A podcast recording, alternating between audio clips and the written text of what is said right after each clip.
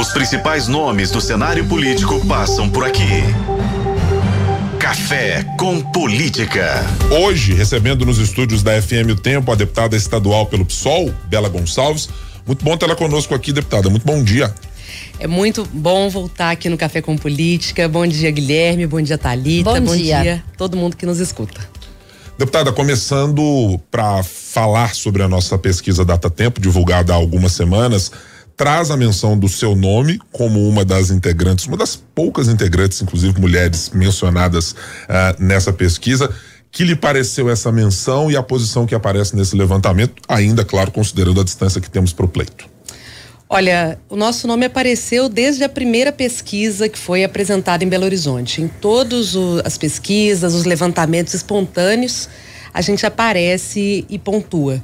Eu acho que isso é um reconhecimento da cidade, da nossa contribuição quando eu fui vereadora, da nossa contribuição hoje como deputada e da importância também da nossa federação, Rede Pessoal, é, dentro dessa conjuntura. Nós temos muito para oferecer. Nas últimas eleições, Áurea Carolina foi a principal candidata progressista da cidade. Fez uma eleição numa condição adversa, em que estava dada a vitória do Calil e, mesmo assim, conseguiu despertar muita esperança, muito brilho nas pessoas. Então, eu acredito que existe um apelo para que Belo Horizonte tenha uma prefeita e para que esse campo tenha espaço político para governar a cidade. A gente tem pedido, deputada, para todos aqueles que participam com a gente aqui dessa série especial com os possíveis pré-candidatos, para que façam uma avaliação da gestão atual de Belo Horizonte.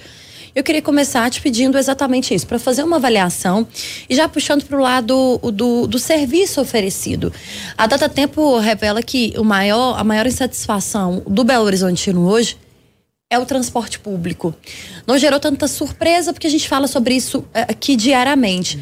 Mas numa pesquisa, isso sendo apontado como talvez o problema principal de uma cidade, aí sim traz uma surpresa uh, daquilo que a gente tem historicamente nessas pesquisas quando são colocados aí esse cenário eleitoral. É, então eu te peço para fazer uma, uma avaliação da gestão atual e também uma avaliação daquilo que o Belo Horizontino clama hoje para ser resolvido, que é o transporte público. Olha, Talita, eu acho que Belo Horizonte parou no tempo. Infelizmente, a cidade está estagnada e a gente vê que a política, o jogo político que se joga, não é, é aquele que visa atender os interesses da população.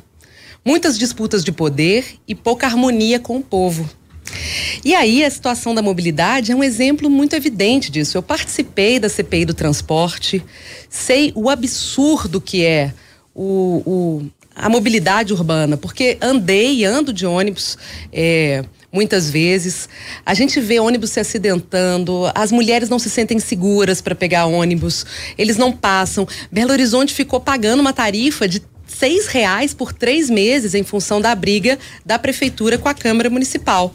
Enquanto isso, né, assim, é, a prefeitura não teve coragem de enfrentar o atual contrato com as empresas de ônibus, que a CPI mostrou que não parava de pé, que deveria ser declarado caduco, e elaborar um novo contrato para que a mobilidade da cidade possa ser construída sobre outros parâmetros. Nós estamos vendo, por exemplo, que tem mais de 80 cidades que estão discutindo e que implementaram a tarifa zero. Nós construímos e levamos nas últimas eleições, nós do PSOL, a proposta de tarifa zero para Belo Horizonte. É possível.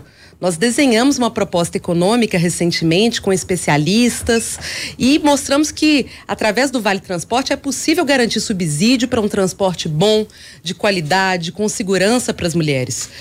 Mobilidade, ela faz parte do direito à cidade. Você conseguir ir. É, desfrutar lazer no fim de semana, se locomover entre o trabalho e a casa, tudo isso é muito importante. É, assim, essencial lembrar que a cidade não cabe mais carro. Nós temos hoje um problema estrutural do transporte. É, o aquecimento global, o aquecimento da cidade nesses dias tem a ver com isso. E a gente precisa de uma solução que passe pela mobilidade ativa, pelo transporte público de qualidade. Mas é preciso ter coragem para enfrentar esses empresários de ônibus e recuperar as boas políticas que Belo Horizonte parou de construir, né? É, eu posso entender da sua fala, deputada, que estamos falando de um certo grau e me corrija na expressão que eu vou usar, de leniência do Poder Executivo ao tratar deste tema, somado também à mesma atuação da parte da Câmara de Vereadores de Belo Horizonte, porque apesar de termos uma CPI, eu sempre faço aqui essa mesma pergunta a vários daqueles que sentam aqui nessa cadeira. A solução parte a partir do quê? É cancelar o contrato? A gente já ouviu essa hipótese. De dizer, é reformar o contrato? É esperar o contrato acabar para algo acontecer? Tem alguma saída específica, dado o enlace que há nesse momento entre o contrato, o empresariado especificamente já mencionado por Polícia Federal e muito mais, para achar alguma solução mínima? Olha, eu não tenho dúvidas de que é preciso cancelar o contrato e abrir um outro processo de licitação com as empresas de transporte sobre outros parâmetros. A nossa intervenção na CPI, nosso, na nossa discussão na Câmara, já melhorou a fórmula de cálculo das empresas de ônibus, mas existem muitos outros problemas. A gente viu empresários utilizando nota de casamento da, da, da filha dele no Mix Garden para justificar aumento de tarifa. Essas pessoas que produziram tanto dano para a população, para a cidade, não podem ser os operadores do transporte que a gente quer ver para o futuro da nossa cidade. Então, a revisão do contrato, é, a, a caducidade do contrato e a elaboração de um novo contrato sobre outros cálculos, outra perspectiva de mobilidade como um direito, é o que defendo. Agora, Mobilidade não é o único problema e a única leniência, né? A única é, ausência de resposta do prefeito e da prefeitura. A gente vê, né, que nos últimos anos não foi construída nenhuma casa em Belo Horizonte. A gente vê que as obras para poder lidar com as enchentes, né, são obras faraônicas, mas a gente não tem uma cidade sustentável com proteção ambiental. As 10 mil pessoas que em 2020 ficaram sem casa, e eu tive com elas, eu estava lá com meus pés enterrados na lama, é, pressionando a prefeitura para retirar as pessoas de uma situação de risco eminente em que a casa delas podia desabar. Depois lutamos para garantir que elas fossem para o Bolsa Moradia, mas até quando? A gente tem uma fila habitacional gigante e a prefeitura não fez nada sobre isso. Outra coisa, Belo Horizonte tem dinheiro, tem recurso. O orçamento da nossa cidade, ele chega em quase 18 bilhões de reais. É, como que numa cidade que tem um orçamento desse tamanho, a gente tem comunidades sem água, sem luz, como é o caso da Isidora, como é o caso de é, algumas comunidades ali na Vila Semig, no Barreiro, como é o caso é, da comunidade Candeeiro, na região oeste. O prefeito, esses dias, é, foi nos jornais falar que ele e o Zema estavam resolvendo o problema da Isidora. Gente, o prefeito nunca pisou na Isidora. Eu atuo lá há 10 anos. Eu fico até imaginando a cena. O prefeito chegar com o suspensório dele lá na Isidora para poder ver como é que estão as coisas. A dona Maria, né, a dona Marta, a dona Maria, elas iam olhar assim: "Nossa, esse moço deve estar tá perdido. Quem é esse moço? Deixa eu oferecer um café para esse moço". Se ele aceitasse esse café, ele ia escutar dela o que é viver cotidianamente sem água e sem luz ia perceber que a regularização da Isidora foi fruto de um acordo histórico homologado no Tribunal de Justiça e que o Zema só depois executou o que foi determinado.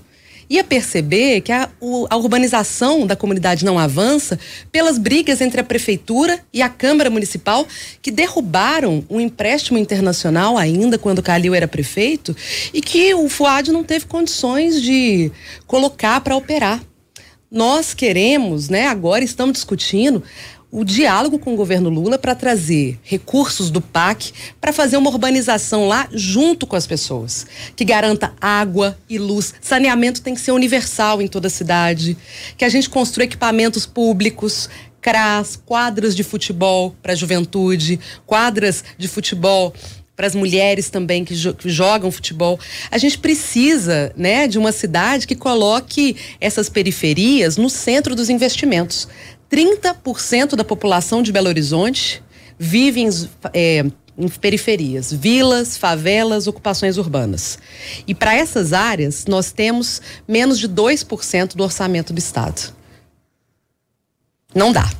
Enquanto deputada, a, a, senhora acha que o governo federal está atuando em Minas como deveria ou está deixando a desejar ainda? Não, eu acho que o governo federal está atuando com muitas entregas. É notório o crescimento da satisfação das pessoas com o governo Lula. A gente teve aqui a vinda dos ministros com o anúncio de ações importantes na política de proteção das mulheres. A gente quer uma cidade onde as mulheres se sintam protegidas. A gente vê, né, anúncios de intervenções importantes no anel rodoviário, anúncios de ações importantes no aeroporto Carlos Prates, a retomada no Minha Casa Minha Vida, a melhoria no Bolsa Família. Eu tenho muito orgulho de ter ajudado a eleger o Lula. Nós estamos num processo de reconstrução do Brasil. Agora é preciso recuperar o brilho de Belo Horizonte, dar o próximo passo e avançar para uma harmonia maior entre a política e as pessoas, entre o desenvolvimento econômico e a sustentabilidade ambiental. Isso é a tarefa histórica de qualquer prefeitura. E olha, tem uma coisa muito interessante que é a característica da política belo-horizontina. De oito em oito anos, a política em Belo Horizonte muda esse momento agora de incerteza sobre quem são os candidatos, quem vai ser o próximo prefeito, a próxima prefeita, ele abre um horizonte para que a gente aposte numa possibilidade de mudança da nossa cidade para melhor. E Belo Horizonte já teve muito protagonismo. É uma das capitais mais pulsantes é, do Brasil, mas que está perdendo é, seu brilho, está perdendo seu protagonismo. A gente precisa encontrar esse brilho é, nas pessoas, sabe? São nos trabalhadores informais que estão ali em frente o Ministério do Trabalho entre a Caetés e a Curitiba é, e a Tamoios, que estão ali é, lutando por uma regularização do seu trabalho. São as ocupações urbanas que estão fazendo hortas comunitárias e cozinhas solidárias. São as mulheres que estão buscando creche em tempo integral. É o Carnaval de Belo Horizonte, que é um dos mais brilhantes que tem é o tambor mineiro, é a nossa diversidade cultural que precisa ser o foco das políticas para que Belo Horizonte volte a ser uma cidade é, com crescimento, com sustentabilidade, com ciência, com tecnologia, com oportunidade para as pessoas. Não dá para ficar parado no tempo, Belo Horizonte quer brilhar. Agora eu quero lhe perguntar do ponto de vista de organização partidária, deputada, para uma consideração de eventual vitória do campo de esquerda ou de centro-esquerda na cidade, é necessário que seja com uma candidatura única, pode ser candidaturas polarizadas e que tenham, eh, não exatamente polarizadas, mas que tenham perspectivas diferentes na cidade. E aí eu vou colocar o PSOL com uma ideia, o PT pode ter outra ideia, o PDT com outra ideia. Talvez alguém mais ao centro, o PSD varia entre momentos mais à esquerda com o governo federal, mas mais à direita aqui em Minas Gerais. Qual é o tamanho da necessidade para uma vitória de uma candidatura desse campo progressista? Tá. Olha, eu, nós sempre buscamos a unidade do campo de esquerda. Fizemos isso ao apoiar Lula no primeiro turno, nós enquanto PSOL, Federação Rede PSOL. É, nas últimas eleições, nós buscamos construir uma candidatura de unidade a, a tudo, né? Quisemos fazer isso de todos os jeitos e vamos construir essa diretiva para as próximas eleições.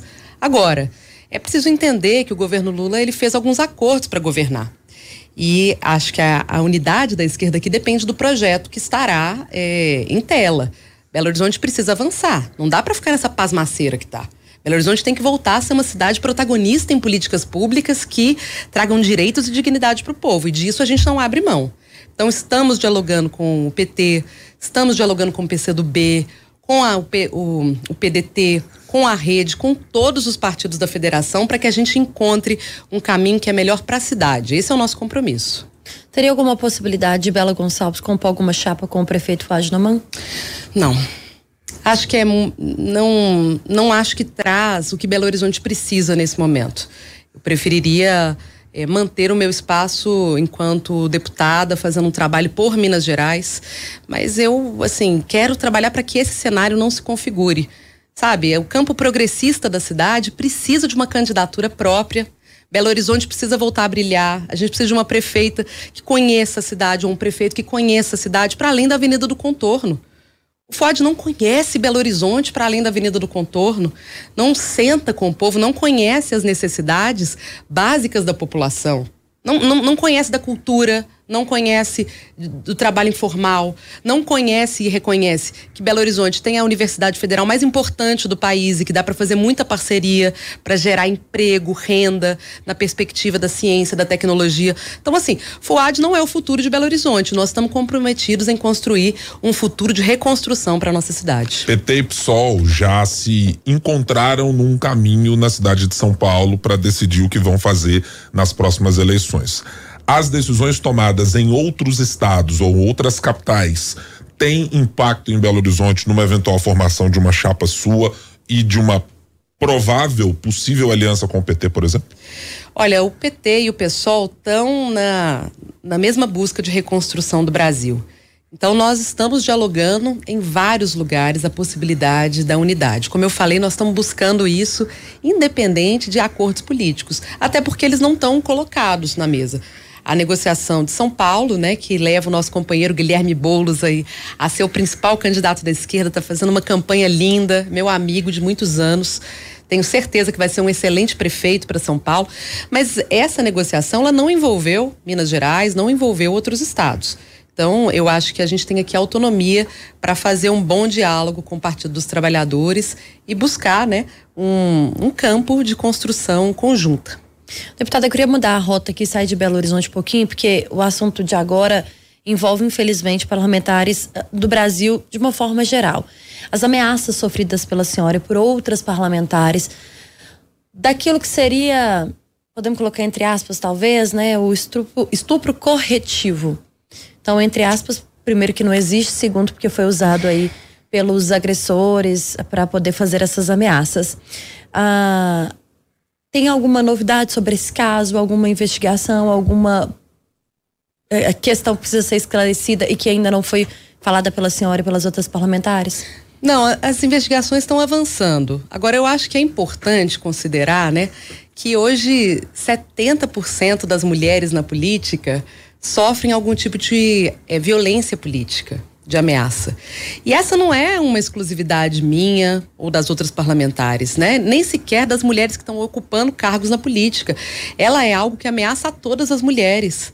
Belo Horizonte viu recentemente aquele caso horrível de uma mulher que voltava para casa num transporte de aplicativo, foi abandonada diversas vezes e depois estuprada. Essa cultura do estupro, cultura de violência contra as mulheres, tem que acabar. Para isso, Belo Horizonte tem que ser uma cidade mais segura para as mulheres.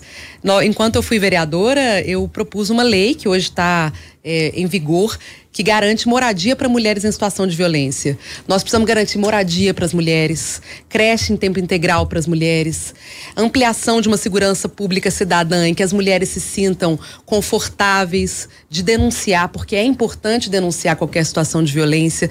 Uma cidade que é boa para as mulheres, onde as mulheres se sentem seguras, onde elas sentem que os filhos delas podem ir no parquinho, podem ir para a escola, podem pegar o transporte público em segurança, é uma cidade boa para todo mundo.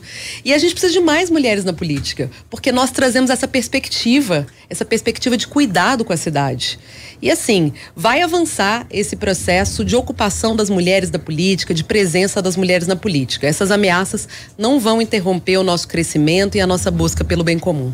Nós já tivemos, claro, nas candidaturas colocadas em Belo Horizonte, historicamente, algumas mulheres que são marca na cidade. Posso citar, por exemplo, a deputada João Moraes, que durante muito tempo ah, chegou a quase ser eleita prefeita na disputa ali com o Leonardo Quintão, depois houve algumas mudanças de um acerto com o Márcio Lacerda.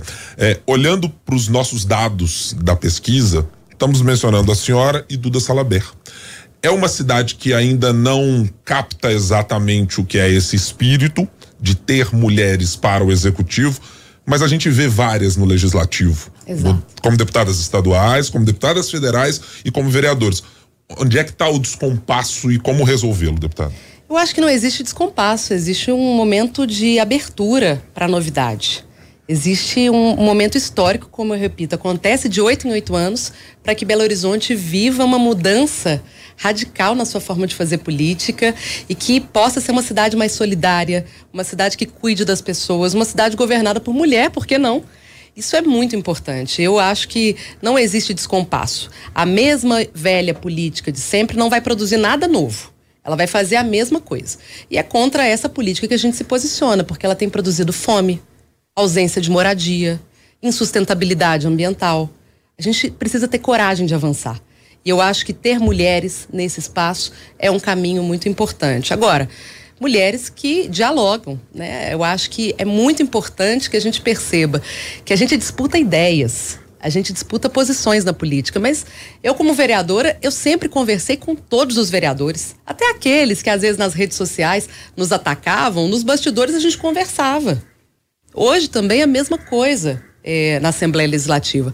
Pode perguntar para qualquer deputado. A gente tem que avançar em diálogos para fazer o que é importante para a população. Agora, defender essa população frente aos ataques que estão anunciados.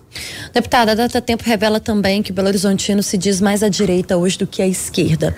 Ainda que com o governo federal ah, liderado pelo Partido dos Trabalhadores. E com o prefeito em Belo Horizonte, que declara apoio também ah, ao presidente Lula. É possível mudar essa realidade?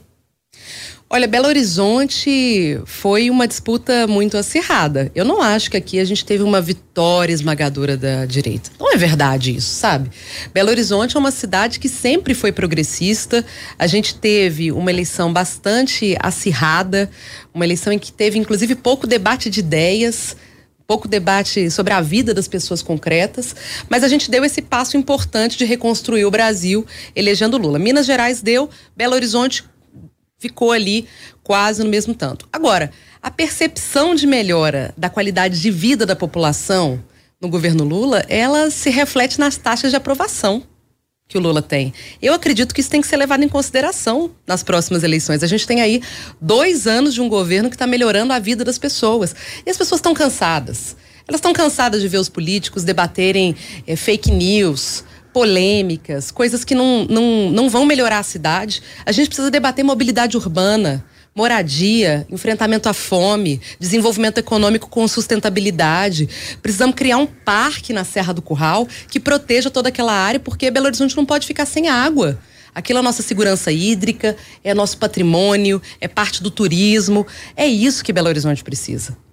Deixa eu lhe perguntar agora, antes de caminharmos para o final da nossa entrevista, deputada, sobre bancada.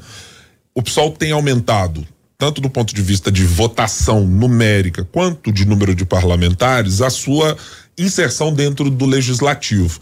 Qual é a expectativa que você tem para 2024? É de conseguir ter uma bancada na Câmara de Vereadores maior e o quanto maior se é essa expectativa? Ai, gente, eu morro de orgulho das vereadoras que nós temos na Câmara. A Cida e as suas propostas de uma economia da cultura, também uma economia voltada às mulheres. A Isa Lourença, que faz um trabalho fundamental junto às comunidades do Barreiro, as periferias urbanas, as mulheres.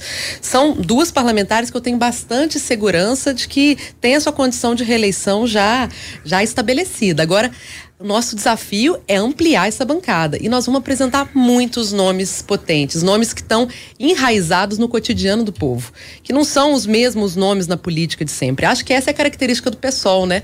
Encantar as pessoas com novidades na política que traduzam esse brilho que Belo Horizonte tem que está aí nos quatro cantos da cidade, nos trabalhadores ambulantes, no carnaval, no tambor, reaglutinar esse brilho para a gente conseguir avançar enquanto cidade. Então, a nossa bancada vai se expandir sim.